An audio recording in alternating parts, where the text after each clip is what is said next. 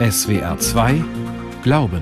Ich schäme mich für meine Kirche, dass ich für eine Kirche stehe, in der es möglich ist, dass Menschen einander solche Gewalt antun. Für mich bedeuten Worte von der evangelischen Kirche gar nichts mehr. Worte von der evangelischen Kirche haben für mich völlig ihre Bedeutung verloren. Mir sind nur noch Taten wichtig. Und das ist nochmal wichtig, es gibt durchaus ein gewisses Kokettieren damit. So sind wir halt. Ja, so sind wir halt im evangelischen wir sind halt so verschieden. Ich erlebe es häufig, dass es immer wieder eine Hürde ist, überhaupt ähm, zu sagen, sexualisierte Gewalt. Allein das Wort scheint schon eine unglaublich große Hürde zu sein.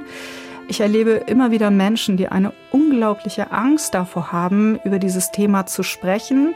Aber Schweigen ist einfach etwas, was nicht, nicht geht. Sexualisierte Gewalt in der evangelischen Kirche. Missbrauchsstudie legt blinde Flecken offen. Eine Sendung von Silke Arning.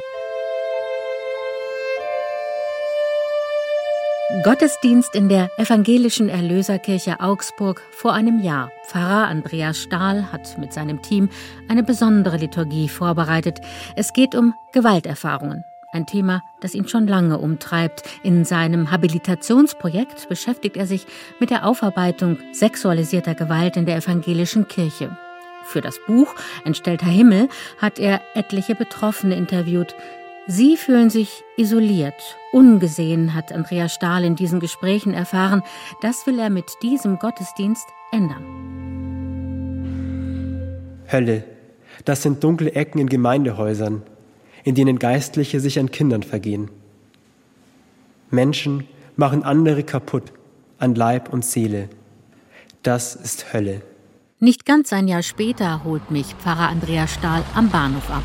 Wir halten am Stadtrand von Augsburg an einem kleinen alten Häuschen. Vor kurzem erst ist Andreas Stahl Vater geworden. Das gewohnte Leben steht Kopf, doch trotz des schönen Chaos, das ein kleines Baby mit sich bringt, hat sich der Pfarrer Zeit genommen. Dass sexualisierte Gewalt im kirchlichen Kontext geschieht, treibt ihn um. Die Bemühungen innerhalb der evangelischen Kirche um Aufklärung, die seit 2018 mit einem Elf-Punkte-Plan verstärkt in Angriff genommen wurden, verfolgt er mit gemischten Gefühlen. 2018, da war die katholische Aufarbeitungsstudie schon veröffentlicht. Und jetzt ist die katholische Kirche jetzt keine Institution, der man jetzt unbedingt überhöhte Geschwindigkeit vorwerfen kann. Deswegen kann man schon fragen, wie war das möglich, dass sich die evangelische Kirche nicht viel früher, viel gründlicher damit auseinandergesetzt hat. Ich glaube, dass es doch so ist, dass in weiten Teilen des Protestantismus man es eher als katholisches Thema gesehen hat, für das die Aufmerksamkeit dann auch irgendwann abebben wird und man da ohne profunde Auseinandersetzung gut durchkommt. Das hat sich eben halt als kolossal falsch erwiesen. 2018. Im selben Jahr, als die Evangelische Kirche in Deutschland, die EKD, beschließt, ihren Handlungsplan gegen sexualisierte Gewalt auf den Weg zu bringen und vor allem Betroffene mehr als bisher bei der Aufklärung einzubeziehen, meldet sich ein junger Mann bei der Evangelischen Landeskirche in Württemberg. Ein Pfarrer der Landeskirche habe ihn sexuell missbraucht. Zu diesem Zeitpunkt befindet sich Martin Müller, der seine wahre Identität nicht preisgeben möchte, bereits seit einem Jahr in therapeutischer Behandlung. Er ringt verzweifelt darum, sein Leben wieder in den Griff zu bekommen. Schlafstörungen, Angstzustände, Depressionen machen ihm zu schaffen. Das Studium musste der heute 26-Jährige abbrechen. Der Schritt auf die Württembergische Landeskirche zuzugehen, geschieht aus der Erkenntnis, Will er jemals wieder nach vorne schauen, muss er erst einmal die Geister der Vergangenheit angehen. Was nach seiner Anzeige passiert, beschreibt Martin Müller mit verfremdeter Stimme so. Ja, ich habe mich nicht gut betreut gefühlt. Es gab eine Kontaktperson, die das gut macht, aber im Prinzip mehr auch nicht. Also von anderen Personen habe ich wenig Unterstützung bekommen, bis hin zu, ja, diese Frage, ob es wirklich so passiert ist, ob, ob ich nicht schuld bin, kam auch, diese Worte kamen auch von der Gemeinde vor Ort, ob ich nicht den Personen schöne Augen gemacht hätte. Und die Kommunikation der Landeskirche, ähm, die ist schlecht. Eine Erfahrung, die mit der offiziell von der evangelischen Kirche proklamierten Null-Toleranz-Politik gegenüber sexualisierter Gewalt nicht wirklich im Einklang steht. Verantwortung übernehmen sieht anders aus So empfindet es auch Katharina Kracht, die seit Jahren als Betroffene der evangelischen Landeskirche Hannover mehr Transparenz einfordert und dabei nicht grundsätzlich, aber doch sehr oft auf wenig Empathie gestoßen ist. Wir haben ganz stark das Gefühl, dass die evangelische Kirche immer noch dieses Gefühl hat, wir sind die gute Kirche und wir meinen es ja gut. Und ich glaube tatsächlich, dass das so ist. Es gibt Betroffene, die auch sagen, nein, die meinen das nicht gut und das sind alles Verdränger und Vertuscher. Ich weiß nicht, ob das so ist. Ich denke immer noch, die meinen es wirklich gut, aber die reflektieren ihre Haltung einfach nicht. Und ihre Haltung ist immer, dass wir wissen schon, was gut ist. Und dann sind die Betroffenen, die sagen, ja, vielleicht wisst ihr, was gut ist, aber ihr verhaltet euch gerade nicht gut, sind dann natürlich diejenigen, die stören und die auch gegen dieses Selbstbild diese Überzeugung, wir sind so toll, wir sind so hilfsbereit, wir können den Menschen helfen, die sagen, nee, ihr helft mir gerade überhaupt nicht. Im Gegenteil, ich empfinde das hier gerade als massiv retraumatisierend, was ihr mit mir macht. Hier ist das erste deutsche Fernsehen mit der Tagesschau. In der evangelischen Kirche hat es deutlich mehr sexualisierte Gewalt gegen Kinder und Jugendliche gegeben als bislang angenommen. Zu diesem Ergebnis kommt ein von der EKD eingesetztes unabhängiges Forscherteam, das heute seine Studie vorgelegt hat. Darin ist von mindestens 2225 Betroffenen und etwa 1260 mutmaßlichen Tätern die Rede. Die Autoren gehen aber von noch deutlich höheren Zahlen aus, weil ihnen nicht alle Informationen zur Verfügung standen. Ob die mangelhafte Aktenlage auf Unwillen der evangelischen Landeskirchen, auf Unvermögen oder Schlampigkeit zurückzuführen ist, ist zwar nicht unerheblich, aber letztlich nur ein Detail in einer Vielzahl sehr ernüchternder Forschungsergebnisse. Der vergangene Donnerstag wird zum Offenbarungseid für die evangelische Kirche in Deutschland und sie muss in einen tiefen Abgrund schauen.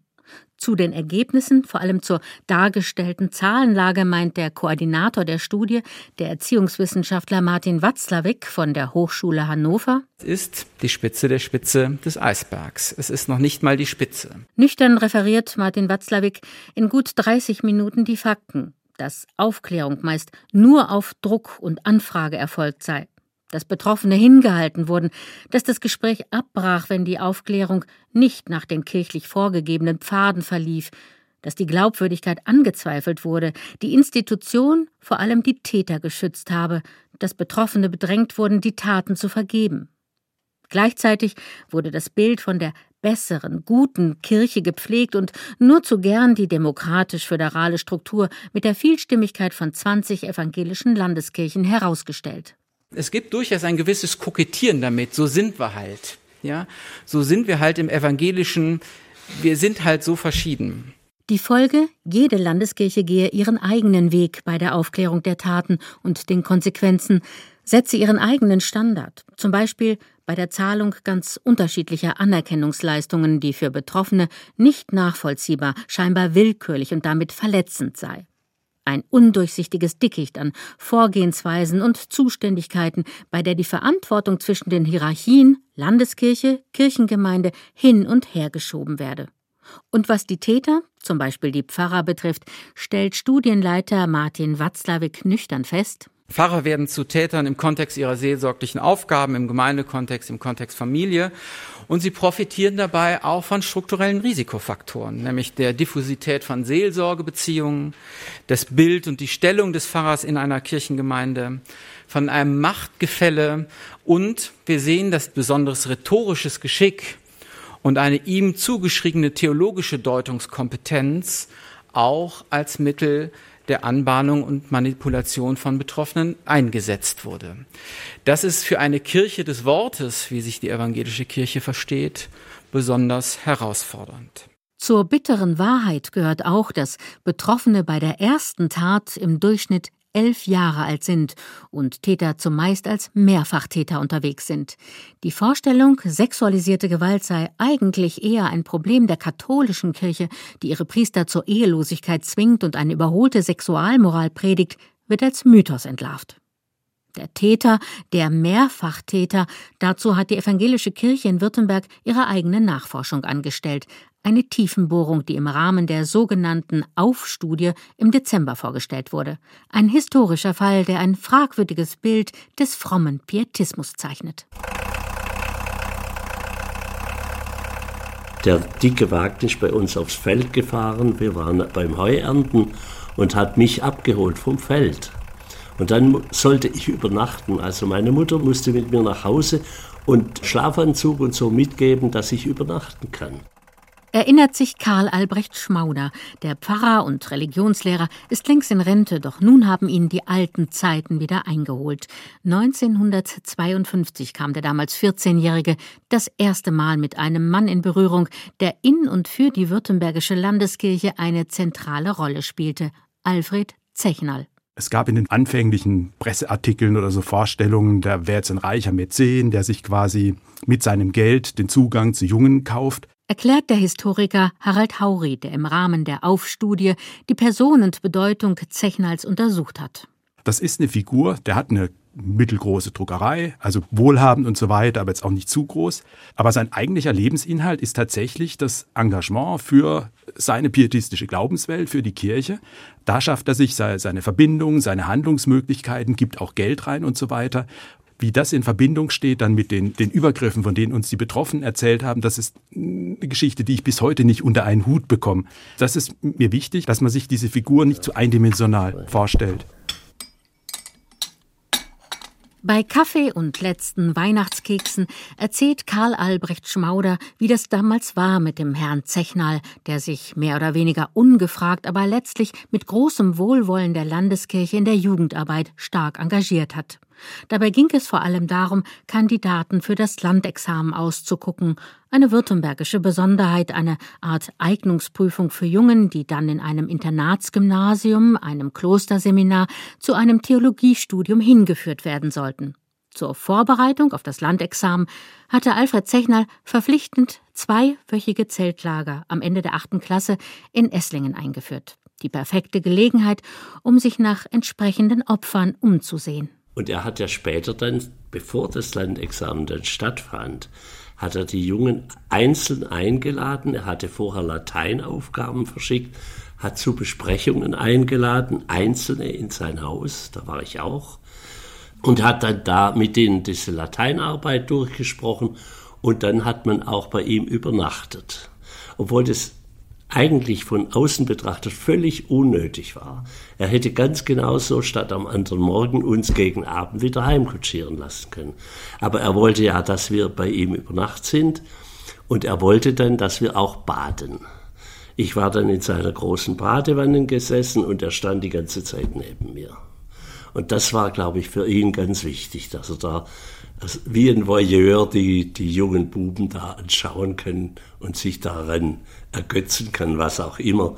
Ich habe mir damals oder andere, die ich kenne, haben sich da keine großen Gedanken gemacht. Man hat sich bloß gewundert, warum bleibt er da immer an der Badewanne stehen. Doch es bleibt nicht immer nur beim Zuschauen. Alfred Zechnal hilft auch gern beim Abtrocknen. Ein anderes Mal bedrängt er einen Jungen, weil der schlecht Latein gelernt habe, müsse er ihn züchtigen, mit heruntergelassener Hose. Ein Junge vom Land, die Mutter Kriegswitwe mit kleinem Geldbeutel, das passte ganz ins Beuteschema Zechnals, meint Karl Albrecht Schmauder rückblickend. Einer, der nicht wirklich reinpasste, ist Hartmut Neunhöfer, auch ein Kandidat fürs Landexamen, aber aus einem Akademikerhaushalt. Der Vater selbst war Pfarrer. Über die Klassenkameraden hat er einiges von dem Gebaren des frommen Pietisten Zechnal mitbekommen. Was ihn besonders ärgert, die enge Verbindung mit der Kirchenleitung, mit den Landesbischöfen Helmut Klaas und Theo Sorg, damals Stuttgarter Jugendpfarrer. Erst als ich dann später, in späteren Jahrzehnten, sage ich mal, langsam über das Wirken vom Dr. Zechnal beginnend Mitte des Krieges so punktuell immer mal etwas gehört habe und mich interessiert habe, da fing bei mir der innere Ärger an, weil ich sage, ein Theo Sorg, später ja Landesbischof, der müsste zu diesem Zeitpunkt eigentlich längst voll informiert gewesen sein, was da läuft. Dass die Landeskirche diesen Herrn trotzdem instrumentalisiert hat, um ihre Informationen zu bekommen aus diesem Jugendcamp, sage ich mal. Man hat auch immer gemunkelt, dass der Zechner jedes Jahr äh, in größeren Mengen Geld an die Kirche spendet. Und die Landeskirche hat es meines Erachtens totgeschwiegen. Ich für mich habe mir das so hingebogen, dass ich sage, erst müssen eigentlich alle echten Zeugen von damals unter der Erde sein, dann können wir das Ding langsam aufarbeiten. Und, und das ist der eigentliche Schmerz, den ich in mir trage.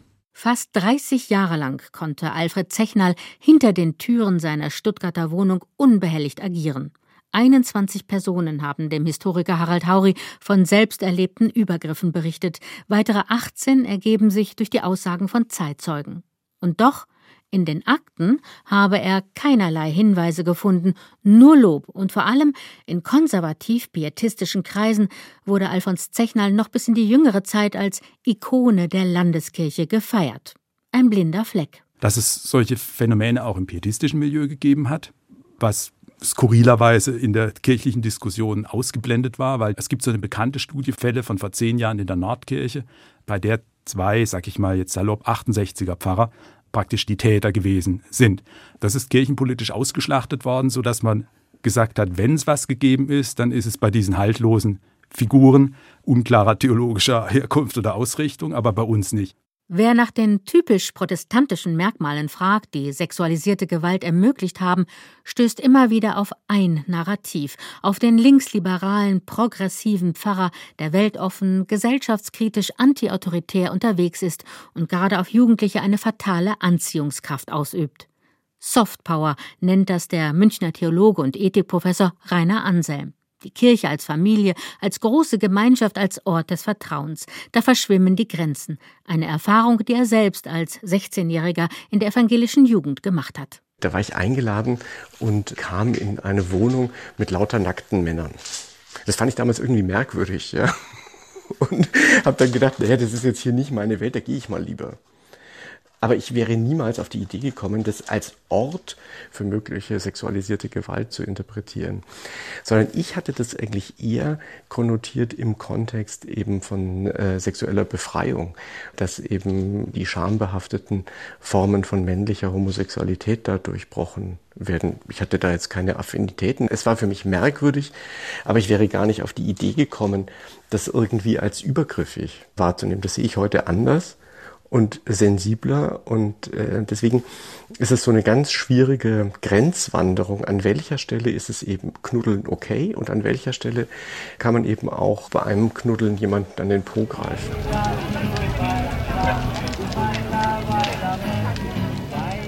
Jugendfreizeit mit Lagerfeuer und Gitarre, gemeinsames Singen mit dem Pfarrer auf Du und Du. Für die Täter ein leichtes Spiel. Betroffene berichten, dass sich ihr Lieblingspastor Stück für Stück immer stärker in ihr Leben eingeschlichen habe.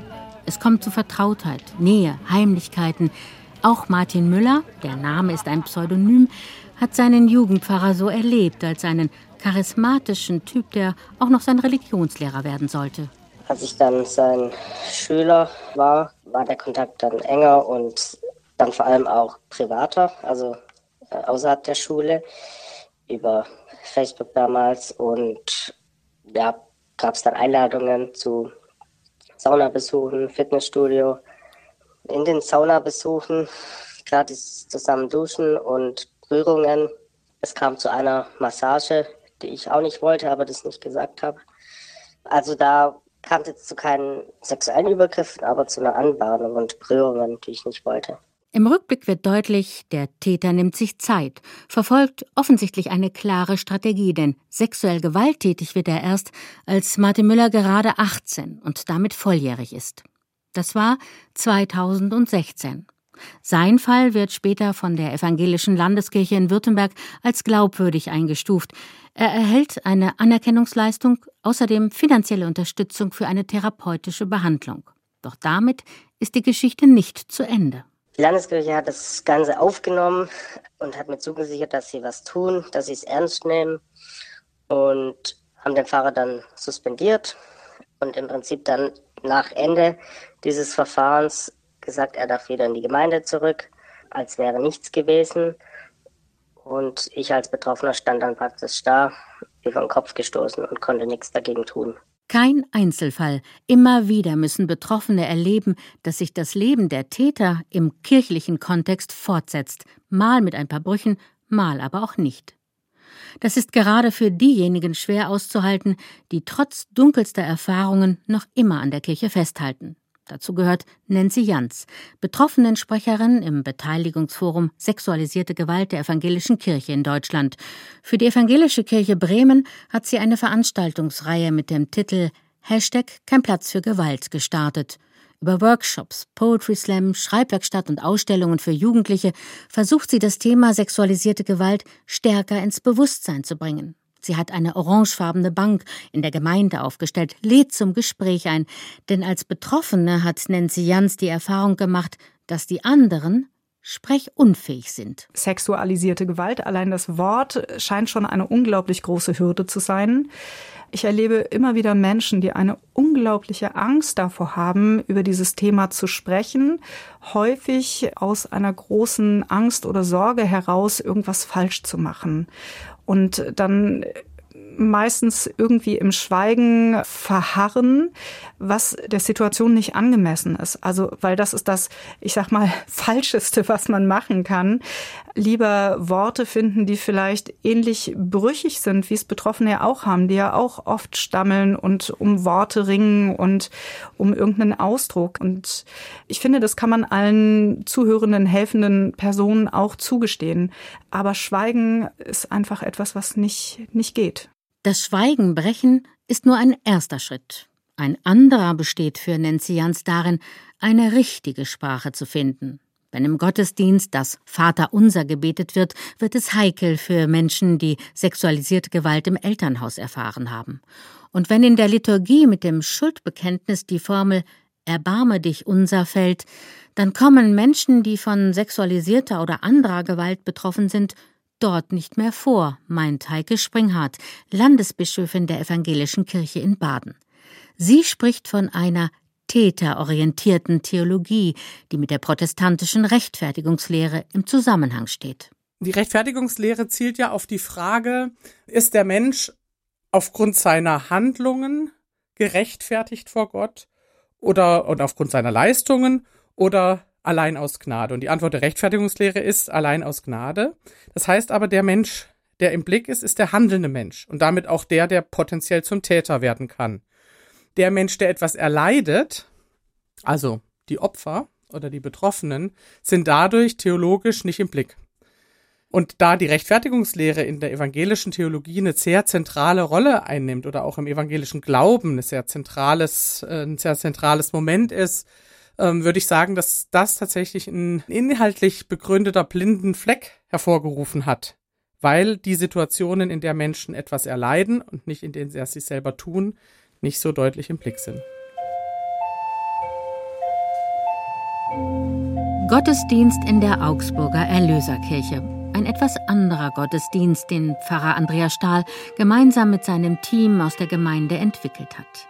Anfang 30 ist er, hat unter anderem in Israel, Hongkong und Südafrika studiert und über traumasensible Seelsorge promoviert.